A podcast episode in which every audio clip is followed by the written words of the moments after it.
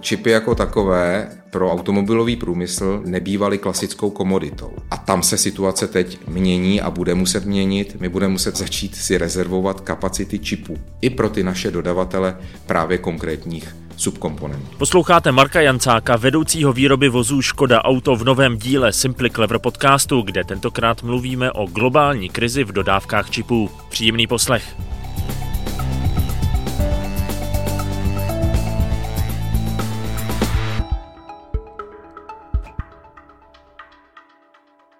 Asi málo kdo čekal, že krátce po koronavirové krizi zastaví výrobu automobilek další globální problém, tentokrát nedostatek čipů. COVID-19 v tom zřejmě taky sehrál svoji roli, kromě toho například i přílišná centralizace výroby čipů do Asie. Celosvětový nedostatek čipů ale zřejmě způsobilo hned několik faktorů dohromady. Jaké přesně to byly? Proč jsou čipy pro auto vlastně tak důležité? Jak na to teď musí automobilky zareagovat? A jaký je vlastně výhled na následující měsíce? Na tyto otázky v novém díle Simply Clever podcastu odpovídá vedoucí výroby vozů Škoda Auto Marek Jancák. Já se jmenuji Vojtěch Koval, technologiím a inovacím jsem se jako novinář věnoval posledních několik let a tohle je podcast Simply Clever. Díky, že posloucháte.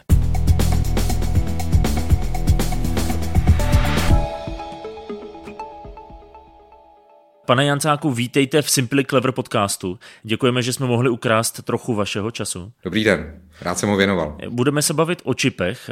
Pojďme možná, než se dostaneme k tomu, řekněme, jádru toho problému, který teď celosvětově je, vysvětlit, proč je čip pro auto tak důležitý a vlastně k čemu ho tam používáme. Tak čip, tak jak ho známe z počítačové terminologie, je ten nejdůležitější komponent v počítači a zajišťuje jako elektronický obvod veškerou komunikaci v rámci počítače, tedy výstupy. Je to elektronická součástka, která posouvá nebo ukládá nuly a jedničky ve svých útrobách. A tak, jako to dělá v těch počítačích, tak to dělá tedy i v těch autech? V zásadě v čemkoliv. Počínaje počítačí přes auta až po elektrickou sekačku na trávu nebo prostou žárovku na bázi LED technologie. Jinými slovy, dnes už by auta bez čipu nejezdila? V žádném případě. Nebylo by to možné eh, jednak z důvodu řízení emisí, to je asi ten základ, čili funkčnost motoru přímo tím je ovlivněna, a potom také bezpečnostní požadavky na vozy. Jsou takové, že bez použití počítačové technologie, tedy čipů, to není možné. Protože už těch, řekněme, elektrických, respektive počítačově řízených systémů je v autě prostě velké množství a jsou to často právě ty kritické záležitosti, jako jsou, jestli se nepletu, brzdové systémy a podobně, tak to také je řízeno počítačem, je to tak? Ano, to jsou ty nejnáročnější systémy, které jsou řízeny, na, který, na které je kladen obzvlášť silný požadavek na bezpečnost a řekněme bez výpadkový provoz to na rozdíl od mobilních telefonů nebo počítačů, kde jisté výpadky tolerovat můžeme, je zcela jiná liga. Ale eh, tady bych rád upozornil na to, že čip jako takový je poměrně široký termín. Čip eh, může být základní elektronická součástka, která obsahuje jeden jediný transistor, a nebo, to, nebo to může být eh, velmi výkonný integrovaný obvod, který se stará o renderování videa a který obsahuje až miliardy transistorů na své ploše. Předpokládám, že i v tom samotném automobilu ten rozptyl je podobný. Jsou tam nějaké čipy, které mají jednoduchou funkci a pak tam jsou i nějaké složitější v řídících jednotkách a podobně. Je to tak, i když eh, ty řídící jednotky, tak jak to dnes máme v decentralizovaném systému, eh, nedosahují a není potřeba, aby dosahovaly těch výkonnostních parametrů, jako je to například u počítačů, které eh, se starají o autonomní pilotáž a podobně. Ono se v souvislosti s tou situací, v jaké teď jsme, to znamená s tím globálním nedostatkem čipů, hodně mluvilo o tom, kolik těch čipů vlastně v automobilech je. Padala tam nějaká čísla v řádu stovek, jestli jsem to ale správně pochopil, tak se trochu zveličovala. Tak eh, čip jako takový, jak už jsem zmínil, může být eh, pouhý eh, emitor světla na bázi LED, čili klasická ledka. A jedna taková ledka obvykle znamená, že je i samotným čipem. Když se podíváme na dnešní automobily, tak obsahují mnoho LED světelných zdrojů, to nejenom přímo na přístrojové desce nebo v displeji, ale také venku, to znamená hlavní osvětlení vozu, eh, skupinová světla a podobně, blinkry. Tam těch čipů napočítáme opravdu stovky. Čili v tomto smyslu ta čísla nepřehánějí. Čipy ale jako takové a ta krize, která se na ně váže, spíše vnímáme v řídících jednotkách vozů. Čili to už jsou ty malé počítače, které mají vyšší funkci než jenom svítit. Mohou to svícení také zprostředkovávat, ale jak říkám, už v té vyšší funkci. A těch právě je nedostatek. Pro jejich výrobu se používají ty nejsofistikovanější metody, jaké vlastně lidstvo ve své technologickém umu zná. Už se trochu dostáváme k jádru pudla. To znamená, v tuto chvíli je ten nedostatek čipů globální, není to jenom automobilový průmysl a není to jenom záležitost Škody Auto. Jak to vlastně vzniklo, ten problém? Tak jak a v kterém okamžiku vznikl, s tím si ještě řada ekonomů a nákupčích mnoha firm láme hlavu. Ty příčiny toho konkrétního okamžiku jasné nejsou, ale v zásadě eh, to způsobila ohromná poptávka, ohromný nárůst té poptávky. A tady nešlo o lineární nárůst, ale o nárůst geometrický, čili se de facto z roku na rok zvyšovala 10 až 100 násobně. Proč? Protože zase, jak jsem uvedl, eh, například eh, benzínová sekačka, kterou má každý pro svoji zahradu, pokud má zahradu, neobsahuje jeden jediný čip. Pokud si koupíte bateriovou sekačku, tak těch čipů tam budou určitě desítky. Zrovna tak Světelné zdroje klasické žárovky byly bez čipů. Jedna žárovka, máte-li tam napsáno, že obsahuje 72 LED zdrojů, pak obsahuje 72 čipů, které musel někdo v nějakém technologickém zařízení vyrobit. A zároveň spotřební elektronika, a tady byl tím boostrem největším asi COVID, doznala velkého zvýšení odbytu. Elektronická komunikace jako taková byla v době lockdownu de facto jediná možná. Takže každý měl potřebu vybavit nejenom sebe, ale i své zaměstnance, svoji firmu, svoji rodinu právě takovými komunikačními prostředky, kterými není jenom mobilní telefon, ale je to i tablet, který je pohodlný a právě vhodný pro rychlou komunikaci, anebo i lepší počítač, který umožňuje lepší provedení klasického Skypeu. To znamená, sešly se tam vlastně dva jevy. Obecně nějaký technologický rozvoj, kdy potřeba těch čipů obecně vzrůstala, protože přibývá zařízení, které je využívají a zároveň eh, je tam ta rostoucí poptávka po elektronice, která byla způsobena dost pravděpodobně těmi událostmi posledních dvou let. Přesně tak, jak jste řekl. Výrobky samotné obsahují čím dál tím více čipů Takových výrobků se žádá více a je tam ještě třetí faktor a to bohužel byly výpadky náhlé kapacit, které byly způsobeny buď to přírodními katastrofami, zimní bouře v Texasu je často připomínána, nebo požár ve firmě Renesas, ale zároveň i lockdownem, například v Malajzii, kde bohužel jsou klíčoví výrobci, způsobeným covidem. A tyto kombinace šly natolik proti sobě, že se v tu chvíli dodávky čipů v určitých okamžicích dostaly na desítky procent původních požadavků a očekávání. Ale ten problém v tuhle tu chvíli není až tak ten nedostatek té výroby, ta z velké části naběhla zpátky, jestli se nepletu, co se týče objemu čipů, ale je to spíš skutečně teď to, že se ten tok těch čipů přesunul, řekněme, trošku do jiných odvětví? To je vedlejší efekt těch třech příčin, o kterých jsme hovořili. Pochopitelně v okamžiku, kdy automobilový průmysl sám čelil velkým výzvám ve formě nejisté budoucnosti a samotnému lockdownu, tak eh, v tu chvíli samozřejmě eh, bylo jasné, že nezačnete masivně objednávat materiál pro výrobu, kterou nemáte zaručenou. A zřejmě toho momentu i ti výrobci využili a přesměrovali své kapacity na eh, rychlý biznis, kterým právě spotřební elektronika je. Dostat se zpátky do toho řetězce, to je teď veliký úkol a získat kapacity navíc, protože i my v automobilovém průmyslu potřebujeme více čipů, než jsme potřebovali před dvěma lety, je naše priorita. Takže v tuhle tu chvíli je třeba si, řekněme, vybojovat trošku tu pozici zpátky, co se týče odběru těch čipů. Jednoznačně nejde o to pouze ukusovat si z toho koláče, který bohužel je stále ještě nedostatečně velký, ale jde o to tlačit na eh, rozšíření výrobních kapacit a v tom je ta největší šance. Eh, právě kritickým slabým místem je globalizace v tomto případě, která takto drsný dopad ještě na biznis světový neměla A to globalizace v tom smyslu, že výroba je koncentrována do určitých konkrétních oblastí. Ti největší výrobci jsou právě v Ázii, konkrétně TSMC. To je výrobce, který v určitém segmentu ovládá až 80% trhu výroby čipů. Takže cílem je, a to už jsme na úrovni politiky Evropské unie, zvýšit kapacity a jinde než v Ázii, tak abychom nebyli závislí. Dalo se tam ze strany automobilek vlastně něco udělat lépe?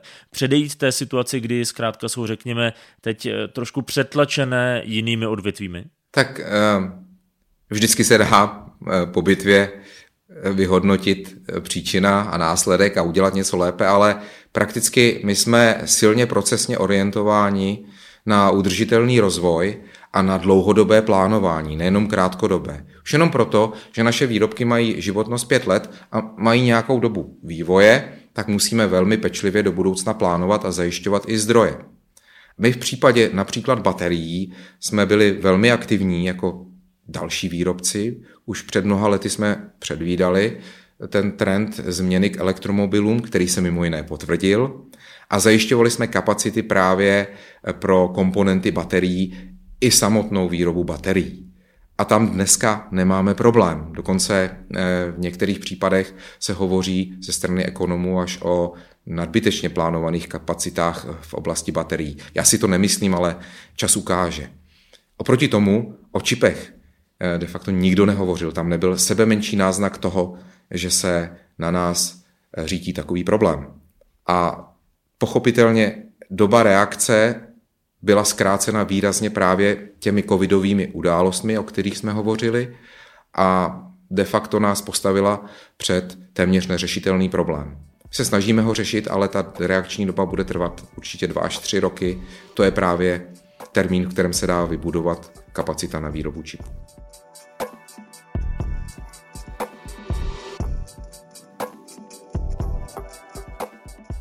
Chápu, že naprostou většinu čipů vlastně, tak jak jste to říkal, vyrábí jedno konzorcium nebo řekněme jedna firma. Nakolik vy při tom nákupu jste závislí právě třeba na jednom dodavateli? Nakolik se to dá diverzifikovat eh, při tom stávajícím stavu samozřejmě? Tak Musím přiznat, že čipy jako takové pro automobilový průmysl nebývaly klasickou komoditou. Komodita se vyznačuje tím, že je obchodovatelná volně na trhu, například ocel, a přestože máme dodavatele určitých ocelových výrobků, tak zároveň i se snažíme kontrolovat samozřejmě dodávky ocely těmto dodavatelům, aby jsme garantovali kapacity, protože ocel je přece komodita. To se ne tak až úplně dělo v případě čipů. My pochopitelně čipy jako automobilový výrobce přímo nenakupujeme.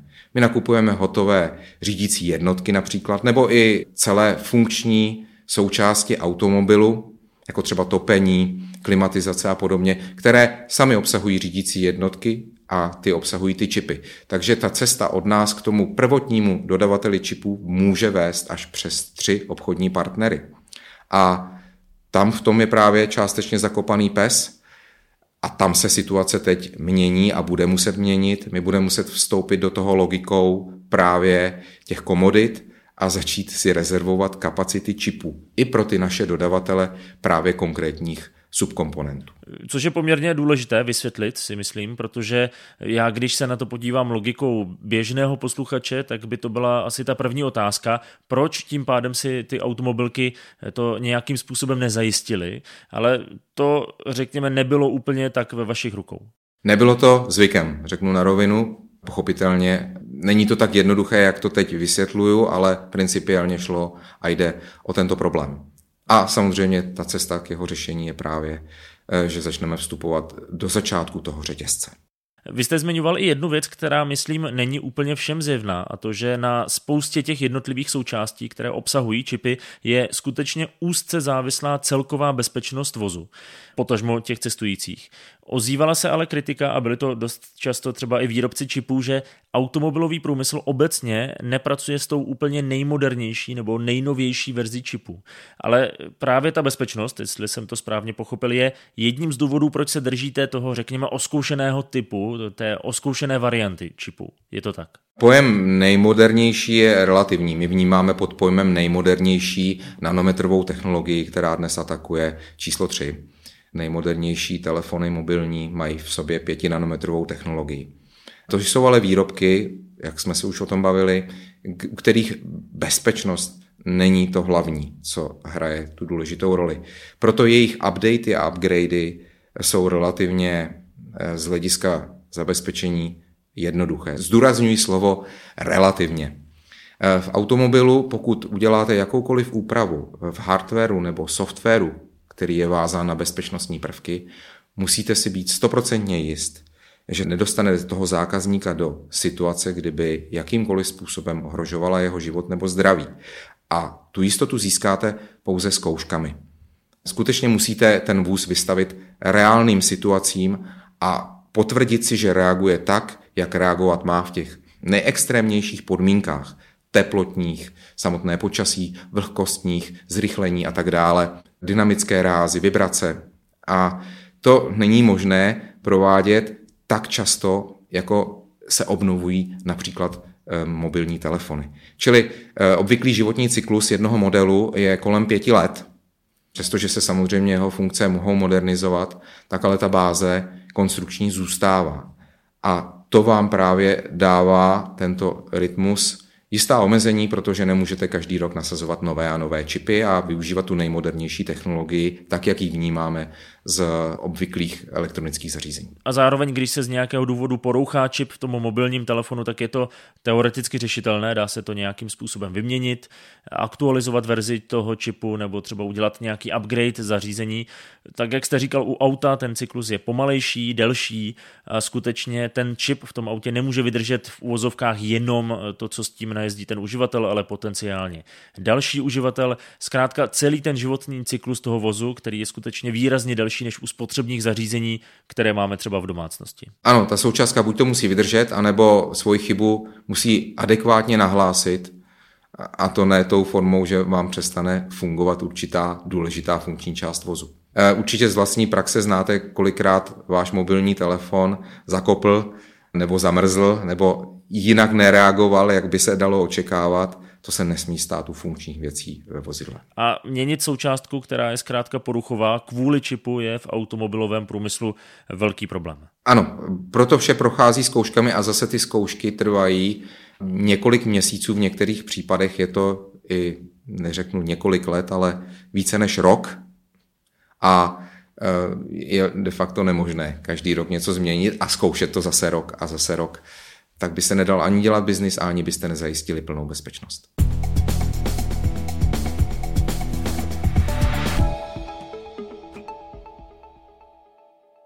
Můžeme popsat tu situaci, v jaké teď Škoda Auto z hlediska těch omezení kvůli dodávkám čipům je? Tak my čelíme asi největšímu problému v historii naší firmy a horší je, že ten problém je operativní. To znamená, my skutečně nevidíme dál e, reálně než dva až tři týdny a pracujeme s přídělovým systémem, čili to se týká většiny automobilek, není na tom nikdo lépe.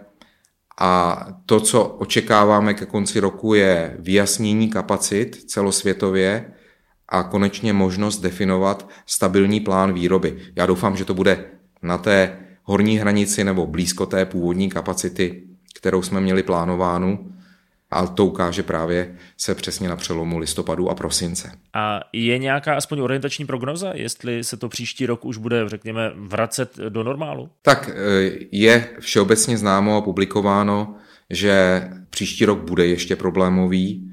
To, co není známo, jak moc to bude. E, výhled je lepší než letos, ale zase ta dynamika tohoto roku byla vysoká. Ze začátku se nám dařilo dobře, měli jsme dobrý výsledek za první pololetí.